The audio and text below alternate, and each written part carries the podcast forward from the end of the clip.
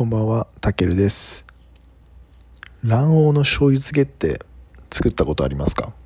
むちゃくちゃ簡単で、まあ、ちょっと小鉢にあの卵黄を落として、まあ、そこにちょっと醤油を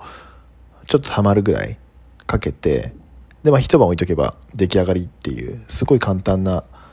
ものなんですけど、それがむちゃくちゃ美味しいんですよ。簡単ですごく美味しい。でご飯の上に乗っけて食べても当然美味しいんですけどおすすめはお酒のあてにすることです。もう本当に簡単にできるしもうちびちびあのすごいこう塩っ気があってちょっと固まるんですよね黄身が。であの、まあ、特に僕は日本酒が合うなと思ってるんですけど、まあ、あの安い簡単うまいでもう本当に